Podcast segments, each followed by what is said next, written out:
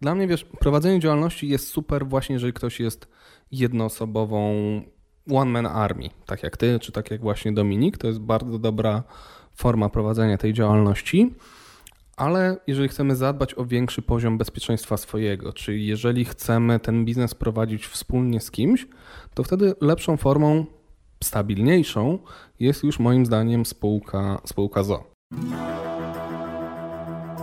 Jak odnaleźć się w finansach? Jak sprawić, by pieniądze służyły realizacji naszych celów życiowych?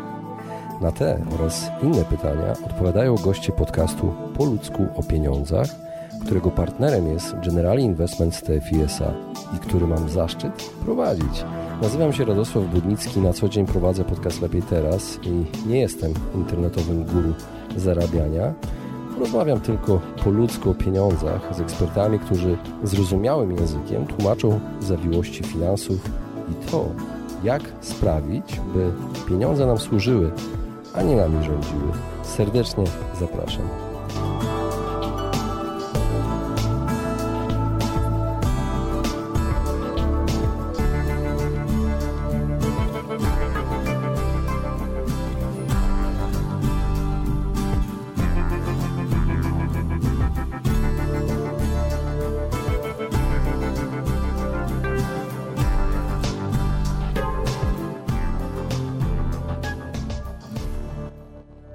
Witam Was serdecznie w kolejnym odcinku podcastu Po Ludzku o Pieniądzach.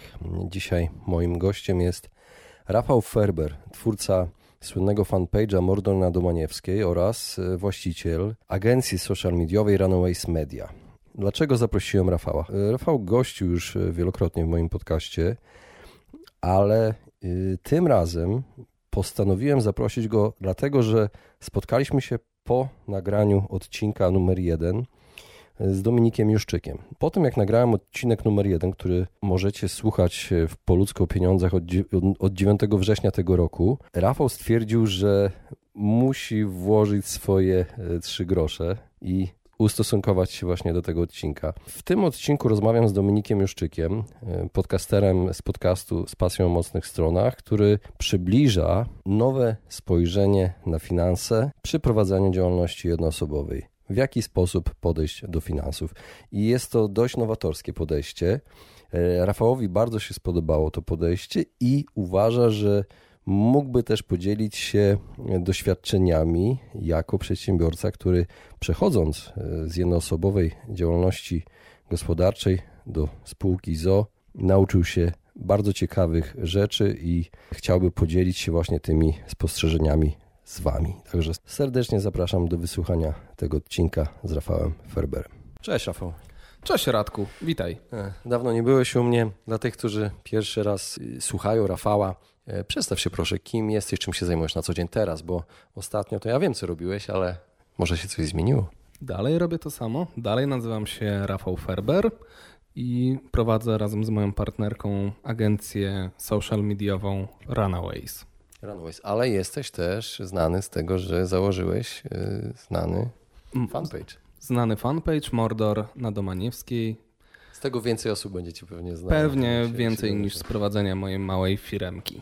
Yy, dokładnie, nawet dzisiaj rozmawiałem z jedną osobą i powiedziała, że, yy, że, zna, yy, że zna ten fanpage, więc, więc yy, rzeczywiście jest popularny. Super. Yy, wiem, bo rozmawialiśmy po edycji podcastu. Teraz numer jeden podcastu odcinka Po Ludzku o Pieniądzach, który nagrałem z Dominikiem Juszczykiem w Krakowie. Mm -hmm. Rozmawialiśmy z Dominikiem o finansach w jednoosobowej działalności gospodarczej i zapytałem Cię, czy słuchałaś, Ty powiedziałeś, że tak, Radek, i mam nawet pewne swoje przemyślenia, którymi chciałbym się podzielić z Twoimi słuchaczami, stąd to zaproszenie.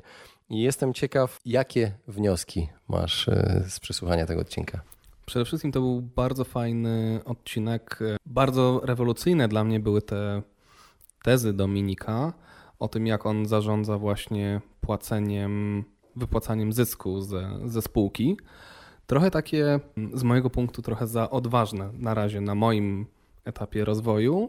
Ja mam trochę inne takie podejście, być może bardziej, być może bardziej zachowawcze. No i też ja prowadzę swoją firmę w formie spółki z o o. Właśnie. I tutaj jest pytanie. Czym się różni prowadzenie jednoosobowej działalności gospodarczej od spółki z o o? Bo prowadziłeś działalność. Prowadziłem działalność przez... Możesz porównać. Zdecydowanie mogę porównać. Dla mnie, wiesz, prowadzenie działalności jest super właśnie, jeżeli ktoś jest jednoosobową one-man army, tak jak ty, czy tak jak właśnie Dominik. To jest bardzo dobra forma prowadzenia tej działalności, ale jeżeli chcemy zadbać o większy poziom bezpieczeństwa swojego, czyli jeżeli chcemy ten biznes prowadzić wspólnie z kimś, to wtedy lepszą formą, stabilniejszą jest już moim zdaniem spółka, spółka z o o. Tak jak pewnie dobrze wiesz, ja mam wspólniczkę i gdybym miał jednoosobową działalność gospodarczą, to nie, mógł, nie mógłbym mieć wspólniczki, bo w jednoosobowej działalności gospodarczej nie ma udziałów, nie ma akcji. To, co dla mnie jest największą zaletą spółki z o o, czyli spółki z ograniczoną odpowiedzialnością, to jest właśnie ograniczona odpowiedzialność. Jeżeli prowadzę działalność jako jednoosobowa działalność gospodarcza, to odpowiadam za wszystko całym swoim majątkiem. Tak więc ja w pewnym momencie rozwoju swojego biznesu stwierdziłem, że chcę już chronić ten swój majątek i dlatego przeszedłem na ten model spółki, spółki z o o.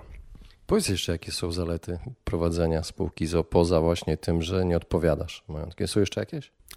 Dla mnie na przykład, jak pamiętasz z poprzednich odcinków, jestem panem tabelka. Dużą zaletą jest to, że mam dobrze oddzielony majątek firmowy od majątku prywatnego. Wiele osób mówi, że to jest zaleta w działalności gospodarczej, że zawsze mogę sobie wyjąć pieniądze ze spółki i z powrotem je wpłacić czy wykorzystać. To może być zaleta, ale może być to też wada.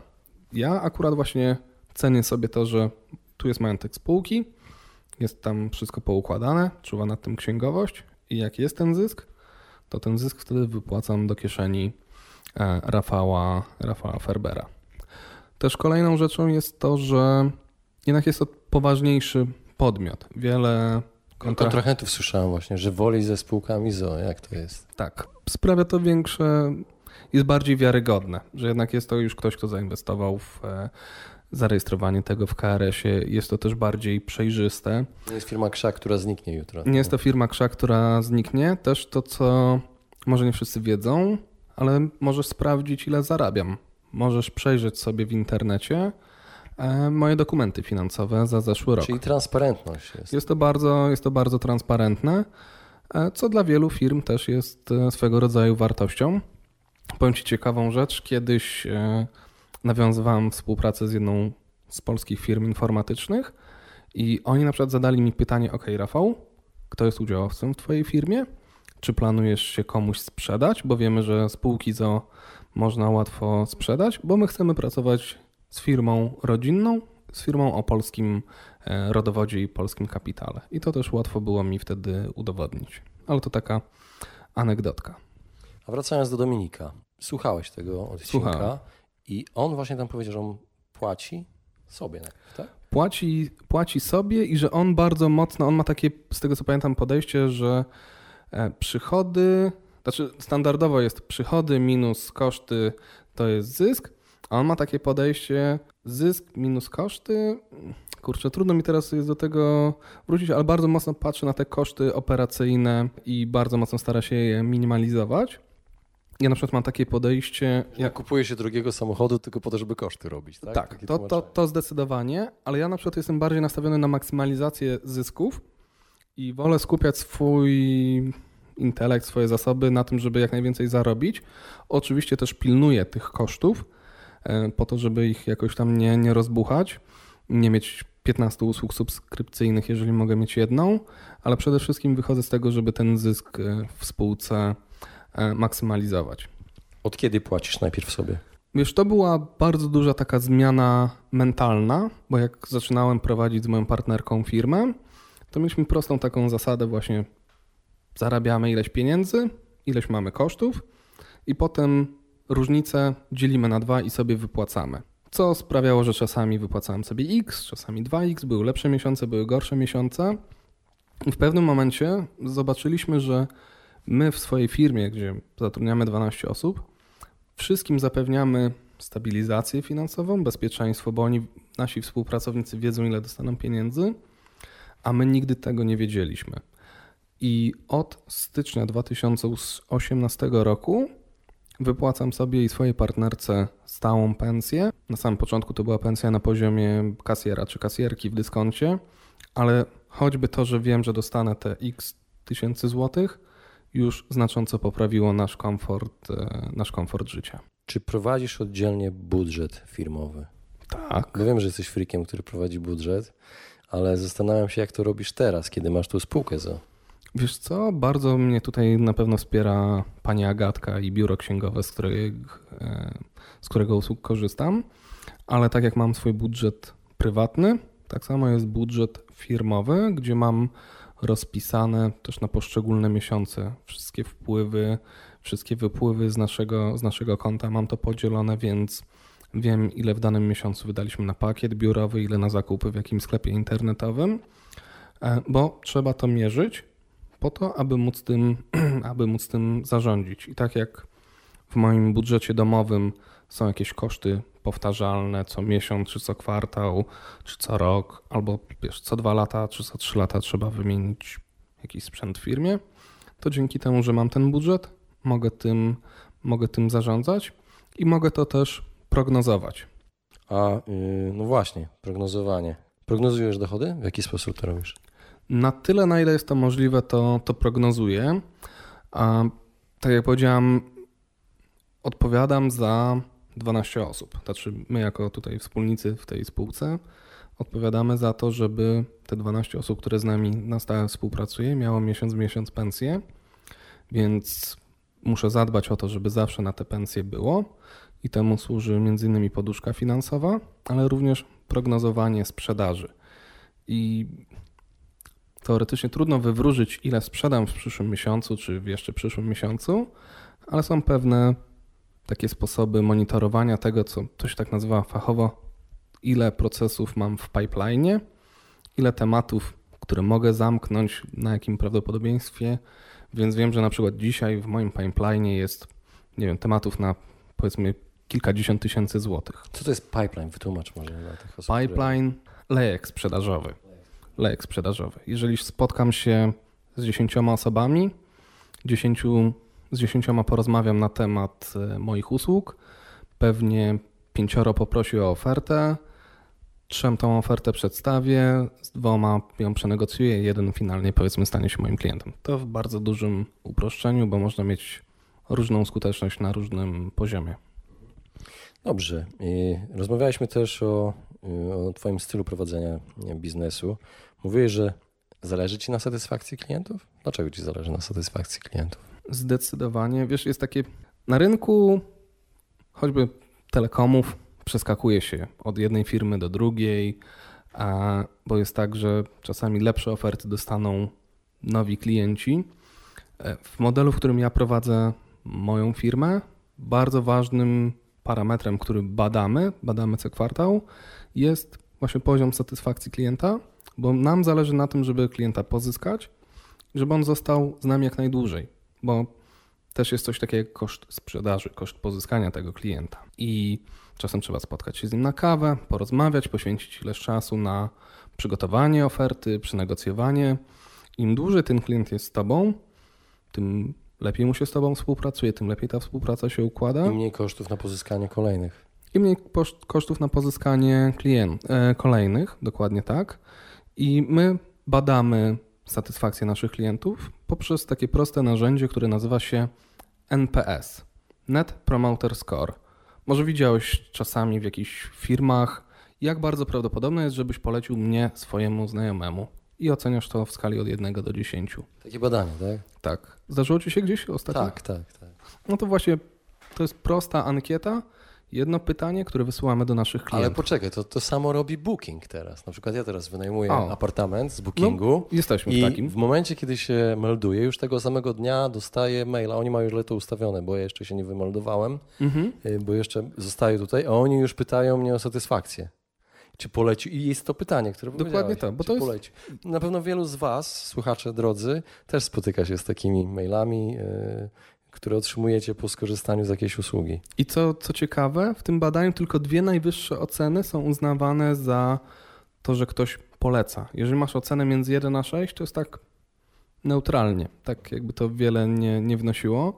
Dlatego tak ważne jest żeby zdobywać te najlepsze oceny i mieć jak najbardziej usatysfakcjonowanych klientów, bo tacy klienci nie odejdą. Więc Czyli jest... mierzysz N P S kliencki i N P S pracowniczy. Czym się różnią? Wiesz co, w naszym modelu prowadzenia firmy z jednej strony potrzebujemy zadowolonych klientów, którzy z nami długo zostaną.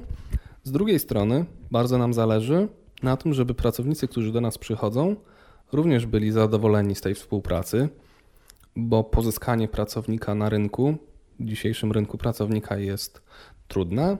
Trzeba dobrze zrekrutować taką osobę, dobrze ją wdrożyć i tutaj też im dłużej dana osoba jest z firmą, tym lepiej też współpracuje się i firmie, i tej osobie, i również klientom. Klienci cenią sobie długotrwałą współpracę, więc to są jedne z dwóch takich wskaźników, które sobie w firmie mierzymy.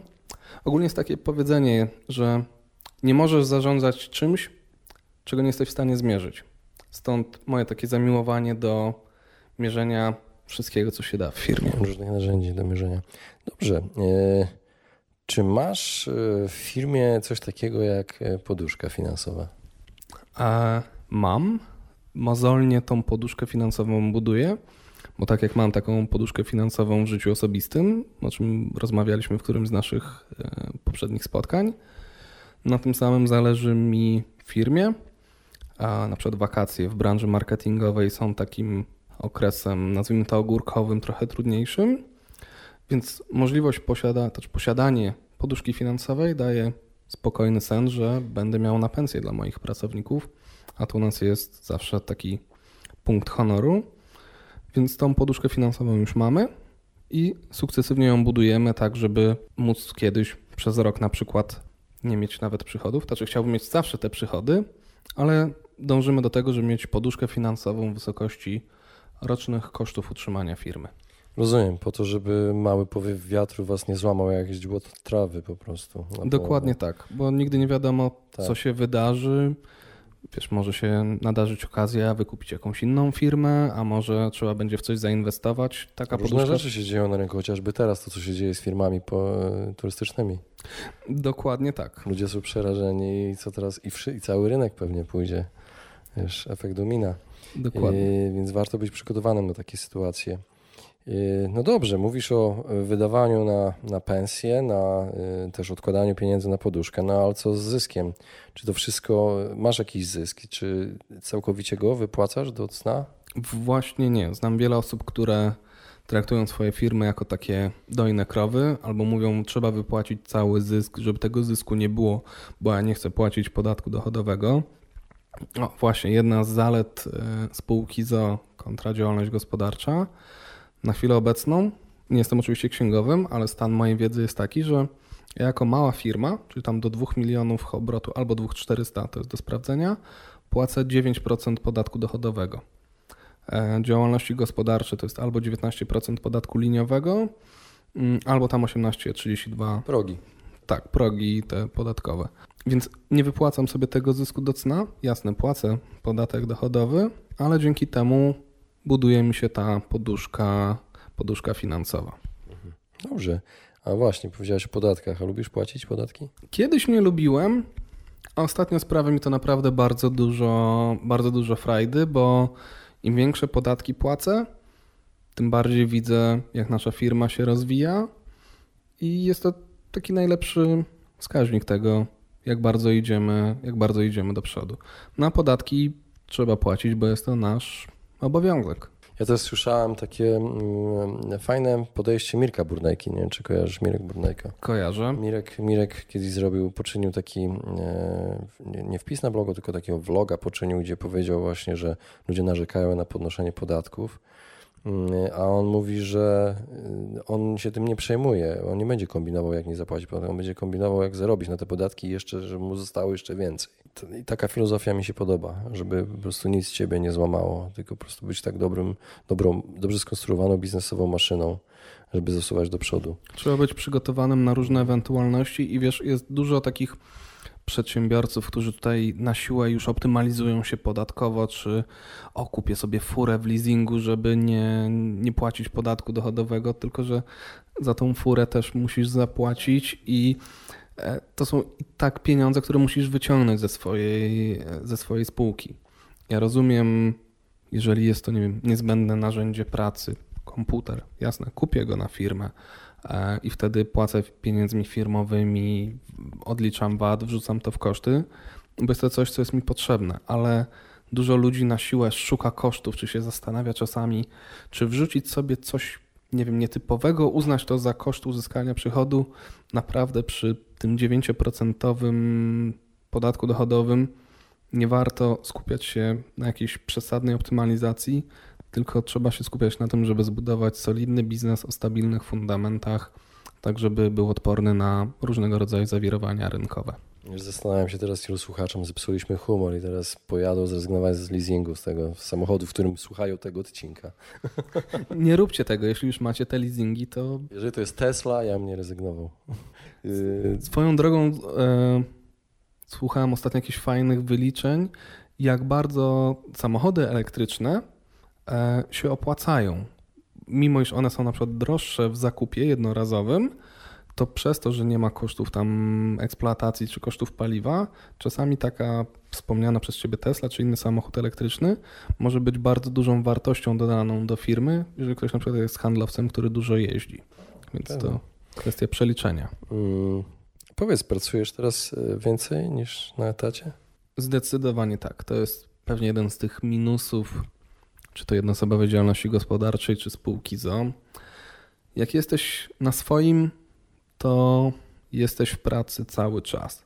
Przynajmniej przez ten początkowy okres rozwoju firmy. Bo na etacie jesteś, nie wiem, dziewiąta, siedemnasta, możesz zamknąć komputer, to jest problem twojego szefa, co się tam dzieje, czy właściciela firmy.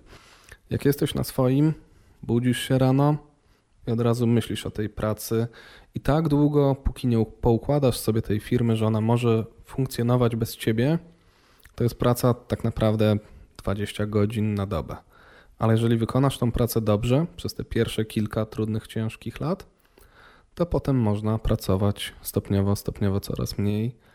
No i to jest taki model, do którego ja dążę. Ja nie dążę do tego, żeby jakoś maksymalizować swoje dochody, zarabiać, nie wiem, setki tysięcy złotych miesięcznie. Owszem, byłoby miło, ale bardziej wolałbym pracować mniej. I tu jest, bardzo mi się podoba też podejście Dominika, żeby cenić ten swój wolny czas i bo pieniędzy zawsze możemy zarobić więcej, ale każdy z nas, ja, Dominik, ty, czy wszyscy twoi słuchacze mamy dwadzieścia cztery godziny każdego dnia i kwestia jest tego, żeby wykorzystać je dobrze, a niekoniecznie tracić je na pracę. No dobrze, ale jesteś na etacie, możesz jakoś tam swoją karierę i te dochody zaplanować, bo wiesz, że tam za rok możesz renegocjować podwyżkę i tak dalej, a pracując, prowadząc własną firmę, jak daleko planujesz te dochody, te umowy z klientami? Jak długie są te umowy? Wiesz, staram się planować firmę co najmniej na, znaczy na pewno mam takie podejście na kwartał do przodu, na pół roku do przodu i mam wizję swojej firmy na, na pięć lat do przodu. Są różnego rodzaju mechanizmy typu umowy na dwa lata, na rok, znane właśnie między innymi z telkomów. My wychodzimy z takiego założenia, że jeżeli klient jest zadowolony i jakość jest dowieziona dobra, to nasze umowy są ze standardowym jednomiesięcznym okresem wypowiedzenia, bo prawda jest taka, że jeżeli klient będzie niezadowolony, to on nawet mógłby dotrzymać do końca tego okresu umowy, ale potem odejdzie i będzie mówił A, źle, więc... W pułapkę wpadnie. Tak. tak, więc żadnych trików takich nie ma co wykorzystywać, nie ma co stosować. Trzeba po prostu dbać o to, żeby klient czuł dobrą jakość i był zadowolony. Tak jak ty tutaj jesteś właśnie w jakimś takim apartamencie, też właściciele dbają o to, żeby klient był zadowolony i polecał dalej. Nie no, wiesz, ciśnienie pod prysznicem mogłoby być lepsze, ale okej, okay, dobra, to nie, nie o tym podcast. Dobrze, no a klient zadowolony, ale zdarzają się na przykład takie tacy klienci, którzy nie płacą albo zatory płatnicze jakieś się pojawiają? Są problemem? Zawsze się zdarzają. To jest coś, co bardzo trudno jest zminimalizować. Wiele małych firm jest w stanie się na tym przewrócić, bo wystarczy, że nie wiem, dwóch, trzech klientów nie zapłaci faktury i już mogą się zrobić problemy. Nie zawsze klienci nie płacą, nazwijmy to, ze swojej złej woli. Czasami oni mają jakieś przejściowe problemy, A my na przykład zaczęliśmy stosować przedpłaty, czy odkąd przyjmujemy płatności z góry, nasz cashflow też się bardzo, też się bardzo poprawił, ale wielu mam znajomych też biznesmenów, którzy wpadli w bardzo duże tarapaty, bo klienci im po prostu nie płacili, więc jest to, wiesz, trochę jest też taki mentalny problem w Polsce, że wiele firm celowo przeciąga po prostu mm, płatność terminu. Że coś tak wygra przez to, że zatrzyma tak. trochę duże pieniądze. Przez Przetrzymam, powracam jeszcze siedem dni czy trzy dni czyimiś pieniędzmi, tylko bardzo często zapominają, że oni wstrzymają przelew dla jakiejś firmy, a to się przełoży na to, że ta firma będzie musiała wstrzymać przelew dla swoich pracowników i to jest spirala, gdzie traci ten niestety najsłabszy. Zaczął, zaczął zabawę też. Dokładnie tak. Dobrze, zbliżamy się powoli do końca. Mam do ciebie jeszcze dwa pytania. Mhm. Chciałbym, żebyś podzielił się ze słuchaczami swoimi rutynami finansowymi teraz, teraz, które stosujesz przy prowadzeniu właśnie spółki. To pewnie tak jak pamiętasz, mam taką codzienną rutynę finansową, że na koniec każdego dnia wpisuję w swojego Excela wszystkie wydatki z danego dnia, bądź przychody, jeżeli takowe zaistniały.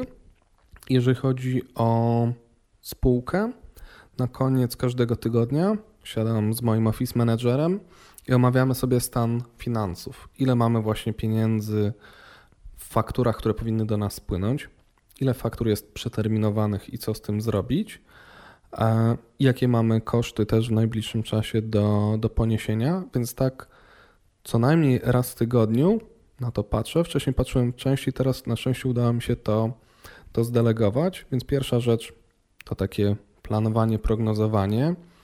Kolejną też rzeczą, zanim jeszcze został wprowadzony split payment, czyli ta płatność współdzielona czy podzielona, jakkolwiek to się nazywa, już wcześniej zawsze jak wpadały nam pieniądze na konto firmowe, to V A T był odkładany na osobne subkonto, pieniądze na C I T były odkładane na jeszcze osobne subkonto i pieniądze na pensje zawsze na osobne subkonta. I to, to jest taka mm, rutyna, którą wypracowałem, bo kiedyś przyznam ci się, że właśnie miałem taką sytuację, że wypłaciłem zysk sobie i swojej partnerce, a potem pani Agatka, czyli nasza księgowa, wysłała właśnie informację: panie Rafale, piętnaście tam tysięcy czy ileś tam tysięcy V A T-u do zapłacenia. I to nas nauczyło tejże rutyny, że najpierw odłóż na podatki i na te koszty zewnętrzne. Żeby się nie zaskoczyć. Dobrze, na koniec dla, yy, dla słuchaczy, którzy zainteresu- których zainteresowało takie podejście twoje, czy mógłbyś polecić jakąś literaturę, książkę, która mogłaby pomóc przejść na taki sposób myślenia? Wiesz co, trudno byłoby mi polecić tutaj jakąś konkretną książkę na ten temat. Ja się bardzo dużo uczę z podcastów. Na przykład taki podcast Dominika bardzo mnie, z Dominikiem Juszczykiem bardzo mnie zaintrygował i tą książkę na pewno przeczytam, o której on mówił. Jest taka jedna książka, może nie finansowa, ale która bardzo duży wpływ na moje życie wywarła ostatnimi czasy.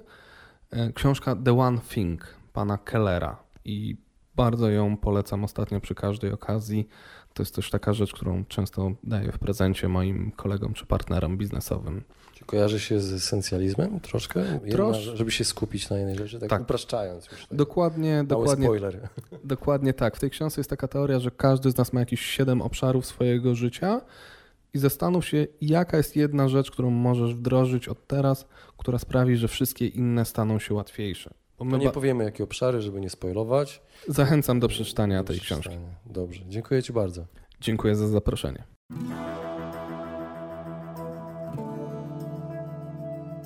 Właśnie wysłuchaliście podcastu Po Ludzku o Pieniądzach. Mam nadzieję, że wam się podobała rozmowa. Jeżeli wam się podobała, poświęćcie swój czas, proszę, by pozostawić swoją recenzję na iTunes. Jeżeli macie pytania lub propozycje dotyczące kolejnych audycji, piszcie do mnie na fanpage'u Po Ludzku o Pieniądzach i do usłyszenia w następnym razem.